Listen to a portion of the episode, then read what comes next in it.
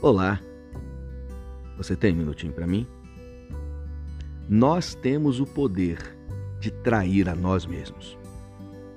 Quantas vezes, infelizmente, nos enganamos por confiar na nossa força, nas nossas habilidades, no nosso jeito de fazer as coisas.